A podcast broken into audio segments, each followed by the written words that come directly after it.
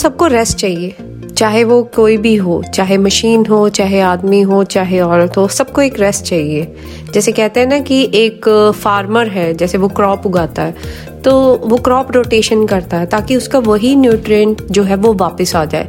इसलिए हमेशा भी काम में बिज़ी मत रहो। हमेशा ये मत सोचते रहो, बस मुझे काम करना है, मुझे पैसे कमाने हैं मुझे अपने आप को मोटिवेटेड रखना है।